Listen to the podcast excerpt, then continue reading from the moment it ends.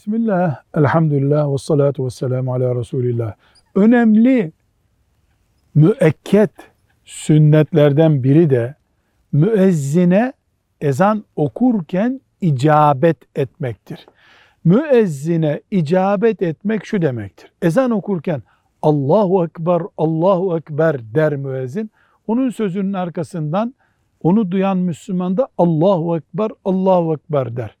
Eşhedü en la ilahe illallah dediğinde eşhedü en la ilahe illallah der. Eşhedü enne Muhammeden Resulullah dediğinde eşhedü enne Muhammeden Resulullah der. Ama hayy ala salah ve hayy alel felah dediğinde la havle ve la kuvvete illa billah der. Allahu Ekber, Allahu Ekber, la ilahe illallah, la ilahe illallah der. Buna müezzine icabet etmek denir. Bunu yaptığında mümin müekket bir sünneti yerine getirmiş olur.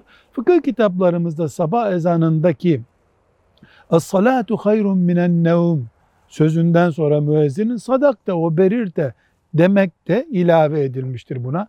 Velhamdülillahi Rabbil Alemin.